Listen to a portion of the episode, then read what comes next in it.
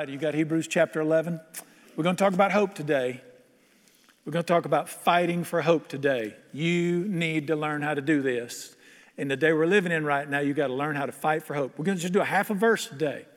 Half a verse. Don't worry, I'll take just as much time, half a verse. Hebrews chapter 11, verse 1. Now, faith, now, faith is the substance of things hoped for. It all starts with hope. Everything starts with hope, and you got to fight for it. Let me define hope. Don't know what hope is. Let me define it for you. Here's the definite, the official definition of hope. I just wrote it a little while ago. Here's the official definition of hope. Something good is going to happen for me and my family. That's hope. When that comes out of the heart, that's hope. Tell me where everything starts according to the Bible. Faith is the substance of things hoped for. You, you can't have anything till you start till you hope first. Everything starts with hope. Listen, our Heavenly Father built this universe, and the economy of this universe is that every good thing starts with the seed of hope. It always begins in hope, everything. Now, let me, let me tell you how important this is. Without hope, you'll never have a prayer answered. Can your prayers be answered apart from faith? Nope. You can't even have faith till you have hope, because faith is the substance of things. It starts with hope, it moves to faith, it gets answered. You'll never see a miracle without hope. You'll never even try to have anything better in life that doesn't start with hope. Everything starts with hope. Nobody ever started a business till they laid in bed late at night and hoped and dreamed of something good happening. Everything starts in hope. And when you lose hope, you lose everything. Most important thing on the planet that there is. It's the one thing a person can't live without. It's not original with me, but it's been said before. I agree with it. You can live 40 days without food, without, without food. You can go seven, eight days without water. You can live eight minutes without air. Nobody lives without hope. Take away everything I got. Give me God's hope, I'll come back. Take away my hope, it's over. And this is what's going on in the land right now today. A couple weeks ago, we filmed our Veterans Night special, which will be shown this Saturday night. Couldn't bring them together this year because of that, that pathetic 19 thing. So we had to film it. And uh, Colonel Norm McDaniel was the speaker. I love Colonel McDaniel. He's one of my heroes. He was shot down over North Vietnam. He spent almost seven years in a hellhole called the Hanoi Hilton. He was a prisoner of war, tortured, abused, and he was in that place. He was the, one of the senior commanding officers in there. And we were sitting back there in the green room, and I was talking to him. I love him dearly. I said, I got to ask you something, Colonel. Seven years, summer, into fall, into winter, over and over in that hellhole where his de- their daily diet was two handfuls of dirty rice a day. Twice a day they got a handful of dirty rice. Dirty rice, I don't mean rice with spices, I mean dirty rice. Gravel in it. He, he broke a tooth eating gravel in that dirty rice. Once a week they got a fish head. That's what they lived on for seven years. One day out of the week, they got to be unlocked to go out to a water hole in the ground, and that's where they bathed once a week. He lived like that for seven years. I said, Colonel, how did you keep hope? Because I, I know, how did you keep hope going year after year? Will I ever see my children? His family didn't know he was alive. And he told me, he said, I knew as the senior officer, he said, I knew the most, most important thing I had to do in there was keep these men's hope up. Because I knew if these men lost hope, the torture would kill them. But if I could keep them in hope, I knew one day my nation would come get me out of this place. And he kept believing. He said, the first thing I did was develop a code where we could tap on the walls at night to each other and I could talk to them. Because if you spoke, you got beat. And he said, I'd tap on the walls to communicate with them. And when they would let us out, when we could be around each other, I told them 10,000 times, we're going to be home by Christmas. Our nation will come get us. We'll be home by Christmas. I said, Colonel, what did you do when Christmas came and went? He said, I told them, we'll be home by next Christmas. He said, I could not let their hope die. And he said, the ones that I was able to keep clinging to hope, they made it through and we're all back. And you can't live without hope. It is the found, it is the starting point of everything we hang on to. You're just not going to make it I mean, without it. I'm going to marry a young couple this afternoon, one of my sweetest little couples. I love them dearly. Now, they're getting married because they love one another, but they're getting married in hope. By, by the way, you didn't know this. That's why you get married. You get married hoping to have a great life together, hoping to have a family, hoping to see good times. That's why you do everything. Nobody starts a business without hope. Mama, let's put our money together and go broke and die. Come on. Nobody, you never do anything apart from hope. He's built the economy of life so the hope is the foundation of everything. Here's the bottom line lose hope, lose life. What's happening in this land right now? All right, I want to talk to you about the two gods on this planet. There's two gods on this planet. This book plainly teaches it.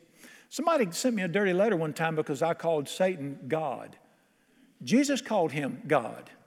Jesus called him the God of this world, little g. First John chapter 5, verse 9.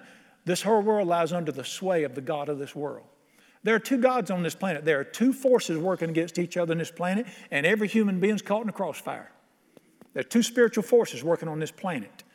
One is benevolent and one is malevolent. In case, in other words, one is good and one is nasty, in case you hadn't figured it out. And these two powers are working in the earth. And I want to teach you one thing about each one of them, and I don't want you to ever forget what I'm fixing to teach you. I'm going to take the ugly one first, the one with the horny head first. Let me teach you what I've learned from this book and personal experience about the enemy of my soul. Satan always attacks your hope first. He's always after your hope first. And I'm going to tell you why. Let me quote it again. I love to quote this verse.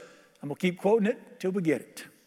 The thief comes to steal. Stop right there. Forget the rest of it. The thief comes to steal. Steal what? If he can steal your hope. Let me tell you what he knows. He knows this book. He knows that faith is the substance of things hoped for. He knows he cannot stop a man, a woman, a marriage, a home, a church that can hold on to God's hope. So he goes after the hope.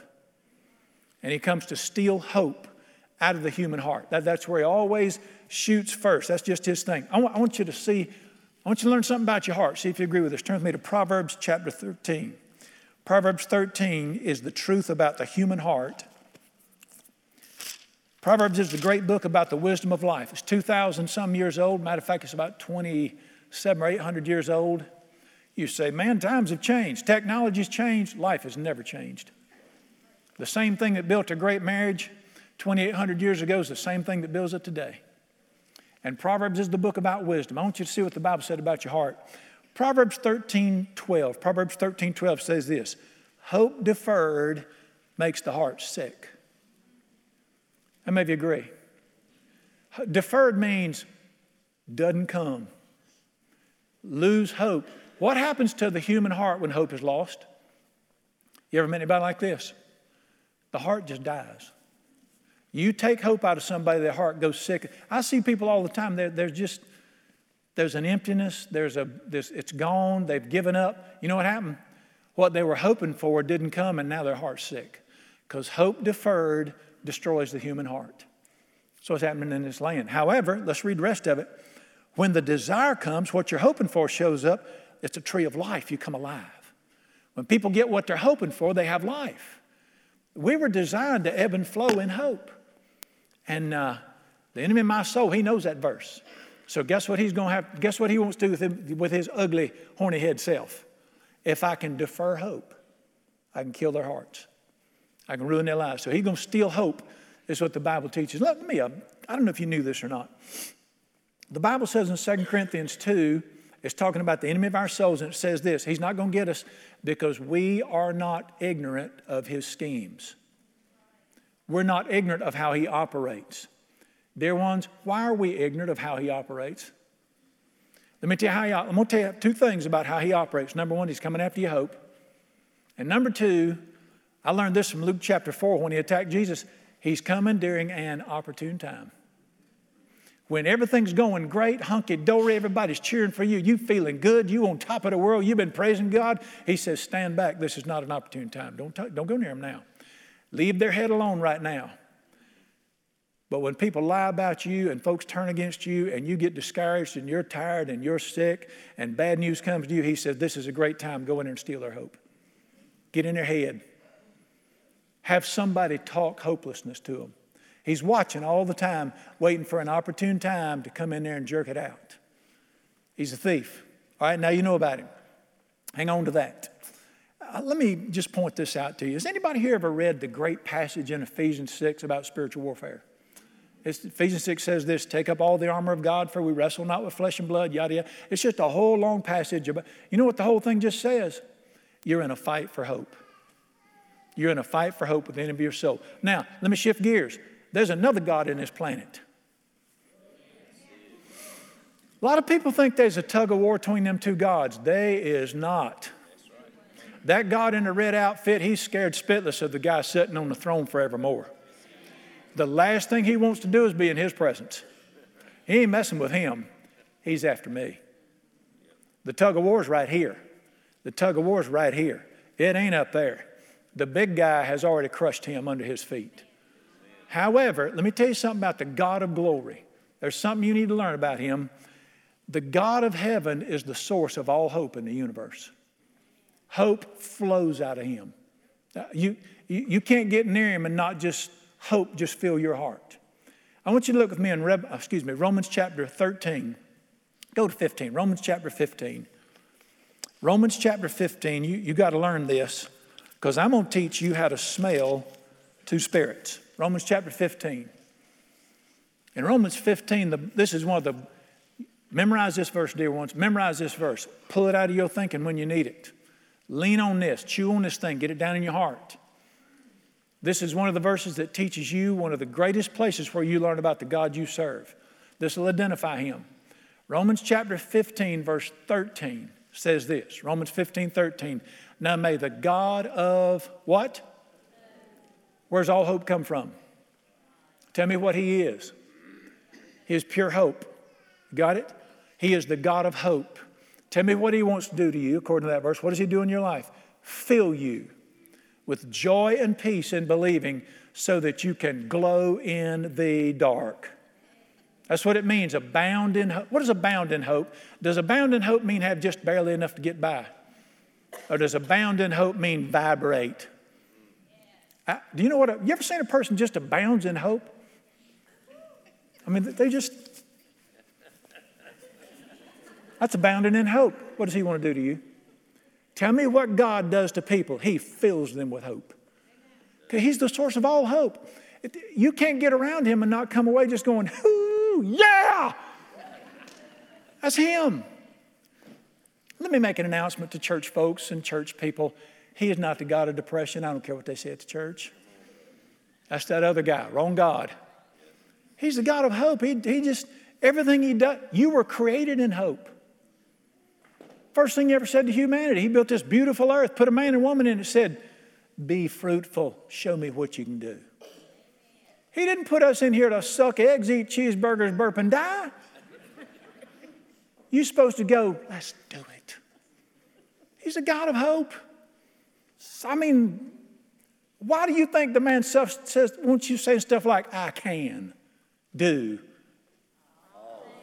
Does that sound like a hopeless God to you? I'm telling you, he's a God of hope. And everything flows out of him. It, he, when he speaks, there's hope. You ever, you ever met anybody who speaks hope? You everybody met anybody speaks despair? All right, speaks hope. If you ever hear his voice, hope has to come up in your heart. I mean, guys who say things like this Every place the sole of your foot shall tread, I have given unto you, be strong. That's hope. No evil shall befall you, nor shall any plague come near your dwelling. I'll give my angels charge over you. They'll guard you in all your. Guy who talks like that just gives hope. What did Jesus constantly say when he walked on the earth? Do not be afraid, you just keep believing. He just speaks hope. That's why it is so important to hear his voice. We need to hope. We need to be speakers of, speakers of hope. All right, I'm in the Hobby Lobby. That's a woman's store, but I was in there. But they got, they got one little aisle for men. Got that old fishing memorabilia mess in there. So I'm in the Hobby Lobby. And I saw one of my girls in there, one of my teenagers at my church. She's about 15, 16 years old. I said, Sunshine. And she came over and I got to, I said, How's it going? Within just a moment, she was crying. And she was telling me how her family's falling apart, the schooling's not going well, relationships messing up. And she's in what we would call despair or discouragement. By the way, discouragement is the twin sister to hopelessness. She's hopeless, she's discouraged. And I let her go for a little bit and I said, Let me tell you something. And I began to talk. And I began to talk about the goodness of God and His plans for her life. And I don't care what you've been through. And I'm going to pray. We're going to pray right here in the fishing lure section, right here. And I began to talk to her. And by, in about four minutes, I had her out of hopelessness, believing and hoping again. You know what that's called? That's called speaking hope. I will hear what the Lord will speak, for He will speak hope to me, the Bible said. You got to hear Him. Because He can't talk without hope coming out. He don't beat people up. He lifts people up. He's the God of hope. And, and you just, oh, I can't spend a lot of time here, but I'm going to tell you something. You need to hear what he's got to say. I'm going, to, let me, I'm going to teach you how to identify. You see, if there's two gods in the earth, I can't see them. How do I know who's near? You fixing to learn for the rest of your life. Aren't you glad you came today? You can tell by the smell. You've heard me tell you that we live in Skunkville down there. Last night late, we're coming back from Charlotte. We got less than a mile from the house, and it hit us like a buzzard gut in the face. Bam! It, had, it was fresh kill. I mean, it was God. My wife said, Did you do that? I said, I said, I'm not capable, but I wish I was. Gary, I'm sorry I lost you. I mean, it was just bam. And I look, I didn't see it, but guess what? I don't have to see it. I can tell by the smell. You listen to me. You listen to me. When you smell hopelessness in your heart, and you smell heaviness, and you smell this ain't gonna work, and you smell I've tried and tried, and you smell discouragement coming up inside of you, I've never seen him, but when you smell that, he is in the house, the ugly one. When something inside of you goes, praise God, we're going to make it. He is going to do something for me. We're going to overcome this. God is in the house. You've got to learn by what's happening in your heart as to who's in the house. The God of hope builds hope, the other one destroys hope. That's how you identify them. All righty, got it? Now, therefore, last of all, therefore, therefore, let me help you. I'm going to give you some keys. Then is this you have to fight for hope. It ain't going to fall on you like a ripe cherry. You got to start fighting for it. It's an everyday fight. I'm going to give you some keys on fighting for hope. Here we go. Therefore, uh, fighting for hope first. Number one, you have to choose hope. You do not have to die. I mean, you don't have to lay down and just fall over. You can get up. But you got to decide before you do anything, you got to decide you want to. One of my favorite verses, I love this verse, Psalm 71 14. I will hope more and more and will praise him continually. The moment your eyes wake up in the morning, you got to make a decision. This day's terrible. I got this stupid meeting. I don't feel good. I don't have what other people had. Go back to sleep. Wake up again. My friend Dr. Joe Brown, he came down one morning his wife was fixing breakfast for the kids. He said something crabby. She said, Turn around, go get back in that bed, get back out, and let's try this again. I love women like that. From the moment I'm open my eyes in the morning, there's a fight for hope, and I make up my mind this is the day the Lord has made. I'm going to rejoice and be glad in it. I am called of God. I've got His word over my life. I'm going to believe Him, and I'm going to see the goodness of God on this day in the land of the living. You got to choose to hope. Don't lay down. You say, I've been waiting on a feeling. Quit waiting on a holy gooch. You got a holy Bible. God, that was good. Quit waiting on a holy gooch. When you hear these crazy people say, I got a gooch and it went all over me. I don't need a gooch. I got a promise. God, this is good. Thou, man doesn't live by holy gooches but by every word that comes out of the mouth of God. You got to make up your mind. I'm going to live in hope. Not, we're not going to do like this. My friend Larry Lea started the Great Church on the Rock. Started out good, but you know, sometimes you start things out and they look pretty good, and then all of a sudden you run into road bumps.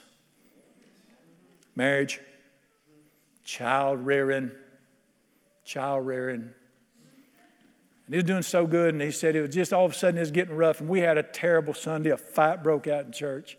Church, not the place to fight. I went home, I was so discouraged, said, ate dinner. I went there, just plopped down in my chair, and I was feeling sorry for me. God needs to be better to me. He said, My wife, when she said, What are you doing? He said, I'm sitting here. She said, No, you're not. She said, Get up out of that chair. She said, You get on your knees right there beside that couch. I'm getting down there beside you. We're not going to sit here and feel sorry for ourselves. We're going to pray till God speaks. We're not going to live like this. Golly. So I don't have a woman like that. Talk to yourself like that. You got to make up your mind. I'm going to live in hope. Number two, refuse to surrender your hope to the enemy of your souls. God gave you hope. Don't let him steal it. Well, I wouldn't. if the enemy, if some, I'm trying not to offend nobody today, probably ain't to make it. if some crook slipped into my house and tried to steal my guitar, I wouldn't stand there and watch him and say, Need help? You need some help? Need some help? All seven of us, me, Smith, and Wesson, would stand there. We'd at least try to stop him. Why are you let, listen, my uncle gave me that guitar straight from Japan. He ain't carrying it off me. God gave me hope to live by. Ain't nobody hauling it off. You, you say, you, you just sound like a redneck. Yeah. Why do you think the Bible says things like fight the good fight of faith? You don't fight the Methodist. You got to fight for what God gave you because somebody's trying to steal it from you. My goodness. Number three, here's where we start to offend folks. If you're going to make it through this planet, especially today, you're going to have to learn to ignore the hope suckers. You know what a hope sucker is? There is hope suckers in the house today. I don't mean this house, I wouldn't allow it here. There's hope suckers in the land. If I woke up one morning, looked over and y'all know what a leech is? Leeches suck the blood out of you. If I woke up one morning, looked, there's a leech on my arm, I'd say, well, it's probably the will of God. Just leave him there and stuff. you know, everybody's got leeches. We all got our leeches. I got my leeches. You show me your leech, I'll show you my leech. That's stupid. I would jerk that sucker off. I'd smash him and throw him in the trash. You say, duh. So, why do you let these hope suckers hang on to you? Why do you let this happen to you? Dear ones, oh, hang on a minute, I gotta see. We got time. Turn with me to the book of Nehemiah. Nehemiah is the book where you learn to dispatch the hope suckers. I don't know if you knew that or not, but you're gonna need this. Nehemiah chapter 4. I don't know if you know what the book of Nehemiah is, one of the greatest books in world history. Let me tell you what the book of Nehemiah is. It is God's book to you if you want to build something. Every person that ever wanted to build a family, a church, a business, a ministry, anything, Nehemiah is the book that teaches you how to build. It's the book about building in the Bible. This man had a government job, he had it good. God spoke to him and said, Give up your government job, go back to your hometown that's been destroyed, and rebuild that hometown. And the book of Nehemiah is how it was the difficulties and obstacles he had to overcome to rebuild that broken town. Listen to me. Anybody can start something, it's those that can overcome the obstacles that will finish. Anybody can stand there and say, I do. It's those who can keep doing when the going gets tough. Who at 60 years old, toothless and bald in the nursing home, can say, I do it all over with you, baby. Nobody ever made it 50 or 60 years without having to overcome something. And the book of Nehemiah is the book of overcoming obstacles. And let me tell you, it's not just his story. You know what? I, when I first read this book, I said, man, because God wrote it. I don't know why I said man. I read it and I thought, these are the very same things all of us have to overcome in everything we do. Everything you deal with in life is in this book. That's why I encourage folks that are building, to read it, read it. All right, this man's building, they have a problem. There's an enemy that doesn't like them building it and it's a battle. Listen to me. You say, why did this guy have such a battle to get these folks help? Everything you do in life worth doing is a battle. My goodness, try being married to me. Nehemiah chapter 4. They're being attacked. It's difficult. Read verse 9 with Nehemiah 4 9. Nevertheless, we made our prayer to God because of our enemies. We set a watch against them. So they're being attacked and, and they're going through a tough time. Let me, let me now listen, look, look up here. When you're going through a tough time, you need those on your side to cheer for you. Can I get a witness? What if they don't? Read verse 10 with me. Then Judah, Paul's right there. Who's Judah? Is Judah God's enemy or is Judah God's people? Judah's God's, Judah was supposed to be his worship leader. Judah's his best friend. Look what his best friend says to him. Verse 10 Judah said, The strength of the laborers is failing. There's so much rubble, we are not able to build the wall. How'd you like stand beside somebody like that in a battle? You know what he said? We're all getting worn. I'm so tired. There's too many problems. We just can't do this. That's just what I need beside me when I'm trying to accomplish something. You say, I thought the devil talks to people like that. The devil will speak through the person who's supposed to be helping you the most. The very people on your team will try to suck the life out of you. Don't, and, and verse, we're not going to read verse 11, says he popped him in the mouth, said, I don't want to hear it. Excuse me. I'm, uh, trans, loose translation. Verse 12. So it was when the Jews, who are the Jews, was that his enemies or was that his people? That's his people. When the Jews who dwelt near them came, they told us 10 times, from whatever place you turn, they will be upon you. One time's enough for me. Three times it'll wear me out. On the eighth time, I'm going to slap you naked if you keep saying this to me. My friends came to me and said, No matter what you do, it'll fail. No matter what you do, it'll fail. No matter what you do, it'll fail. No matter what. Ten times they told me that. What's the Bible? Why is this in the Bible? You're going to hear the voice of, of hope sucking all your life. It might come from those who're supposed to be helping you. Let me show you the cure. Read with me in verse 14. Look at this. I, I love to quote this verse to people. Verse 14. Uh, somebody find it, bring it up here. Verse 14. I looked and arose, and I said, You see the words I said? There comes a time to quit listening to what other people say and start saying what God says. Yes, that's good right there, too. To the nobles, the leaders, the rest of the people, do not be afraid of them. Remember the Lord, great and awesome, and fight for your brethren, your sons, your daughters, your wives, your houses. What do he say? Quit listening to that junk and you start thinking about your family. Fight for your kids. Fight for your family. Remember the Lord your God. Yes, we got problems. Yes, we got obstacles, but the Lord our God will carry us through. This is one of the greatest books, Nehemiah, when you're going through a difficult time. I mean, this, this book will redneck you up for the fight. I, am a little, I'm a little on this thing today, but I just, I just believe we're living in a day right now where we, we need to say, I am tired of hearing that. If any man speak, let it be as it were the word of God. That's in there too. It's okay. All right, I'm, I'm going to get gentle again. I'm sorry. I didn't mean to redneck out on you. One last thing. Here we go. You have to do this. You need to run to the house of hope every day. You got to go every day. Let me make an announcement. There's hope suckers in the land, but let me tell you what else is in this land. Let me tell you what's in the earth. There is a river whose streams shall make glad the city of God. There is a Holy Spirit in this earth who will light you up. There is a Holy Spirit of God who can crush despair, and He's greater than all the voices in the world. There is a place you can go to and get your cup filled up. Amen. And you need to run there and get it done on a regular basis. All right, here, well, let me read a little further. I'm going to show you the picture of it. All right, you got to run to this place of hope. You, you, hope is the fuel you run on. You don't run on knowledge. I know people that know a lot that are sucking eggs. Hope is the fuel you run on. Are you with me? Let me, let me, when I drove a truck, a, one, a little period I drove a day cab. In other words, we didn't, didn't have them big tanks on it. We just had one little single 75 gallon tank on it. And I'd drive, you know, three, 400 miles a day, use all that up. So in the mornings, I'd get my truck right beside the Flying J. I'd put, first thing I'd do, first thing I'd do, if you don't do this, you're in trouble. I'd pull in the Flying J and I'd fill up every morning. Had to fill up every morning. I had to start my day full because if I didn't fill up every morning, had a great truck, powerful engine. I don't care what you got. You don't have hope. By halfway through the day, you're going to be sitting on the side of the road calling somebody to come pray for you. I mean, tow you. I had to fill up every. There was. I don't care what difference. You have got to have the hope of God. It is a daily portion. Last year's portion won't work today. And, and that's why we have got, I'm going to show you how to do this. Uh, let me paint you a picture first. Anybody here old enough to remember Popeye? You got to be old to remember Popeye.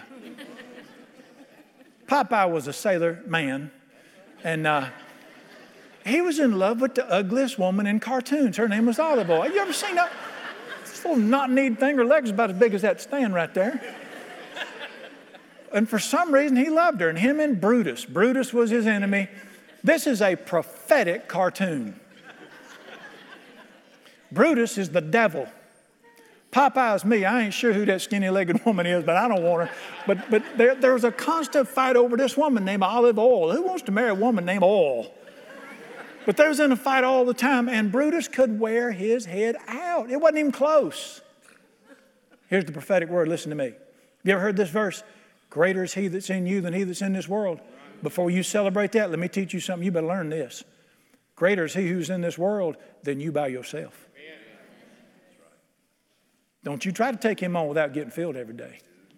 And Brutus would be putting knots on Popeye's head. He'd be beating him to death. You remember this. But Popeye had something. He'd reach in there and he'd whoop out that can of. See, this is back when cartoons served a purpose. Trying to teach kids how to eat good. And he'd pop that thing, did it, did it, did it. He'd suck it down that pipe, and them little bumps would come up on his arms he'd wear Brutus's head out with the power that came out of that can. Can you not see the prophetic in that? What a picture. There's an enemy who wants to kill me, destroy me, destroy my family, destroy my church, and destroy this nation. He's stronger than I am. Apart from Jesus, I can do nothing. But I'm telling you, I have found a secret source. I have found a place, I've found the spout where the glory comes out and I can go to Jesus and, and He can touch my heart and fill me with His hope and power, and it is on like Donkey Kong. That's, that's in Revelation. I will hear what the Lord will speak, for He will strengthen me. And you have got to learn how to do this. Now, I'm going to tell you the great mystery of how the. Does anybody know what this book's for right here? You ever wondered? I thought when I was a young man this book was written to ruin my life. I did because everything I wanted to do, it said no. thou shalt not, thou shalt not. All I ever heard was thou shalt not. Everything I wanted was a not. That's not why this book was written. Let's look at it. One more verse, and then I'll let you out in about an hour. Romans chapter 15. Turn me to Romans 15. Perhaps you've never seen this before. When I say to you, why is the Bible written? You should say one word. You say, let me tell you why this Bible's written. Well, just let me see what he says. Romans 15 is the verse in the Bible where it tells us why the Bible was written. And this is what it should do for you. Romans 15, verse 4 says this Whatever things were written, talking about the Bible being written, before were written for our learning, that we through the encouragement and comfort of scriptures might have hope. Why is that book written? What's the effect that book should have on your life? When you walk away from that book, you should be full of hope. Your heart should be filled with hope. Can you not see that it was written so that through the encouragement and comfort of scriptures, you can walk out that room with hope? That's why the Bible's written. Listen, if you ever listen to a preacher preach and he beats you up, makes you feel like crap, come to this church. Yes, I need to be corrected once in a while, but my God don't beat me up and leave me in a bloody mess. He picks me up and He puts hope in my heart. Even, even if I mess up, when He's done, I will say, We're going to make it. The Bible was written to give people hope. All right, I'm going to teach you the great mystery, and this is a purity mystery. I hope you get it. Right, you take this book, or a promise book, or the words of God, and you meditate on them, and the Holy Spirit of God touches with this word, and something happens in your heart. That's, that's the mystery of the Word of God. It goes down in your heart, and He turns this word into hope in your heart. You, you can just be I, I, battle this all the time. I cannot live my life without hope. See, carpenters, there's the wood, there's the nails, put it together. Not in my line of work. You've got to have hope to do what I do. You need hope to do what you do. And this word, the Holy Spirit touches this word in my heart. And I cannot tell you how many times when the enemy of my soul will be bearing down on my head, and I'll just say, Let me get alone with my Father right here. And I'll open this book and I'll say, Talk to me. And all I, it, like, I can just feel it. Something goes, her. Nothing changes out here where I can see, but something inside of me goes, we're going to whoop his butt. I probably shouldn't say it on TV, but that's exactly how it comes out. I just go, we're going to make it. You know what happened? The Word of God meets the Spirit of God and explodes in my heart in hope. That's the mystery of the Word. That's how it works. I'm going to paint you a picture and I'm done. All right. I don't know if you ever read this or not. Uh, if you're Baptist, you didn't, because it won't be in your Bible if you're Baptist. But in John chapter 2 is the first miracle Jesus ever worked where he turned water into, we have troubles, I'm Baptist, we even have trouble saying it, wine. Jesus turned water into wine in John chapter 2. That's the first miracle he ever worked. With my hand in the air, I heard a Baptist preacher say, well, that has always embarrassed me. Take it up with him. All right. Do you remember that when he did that, turned water into wine? What's that all about?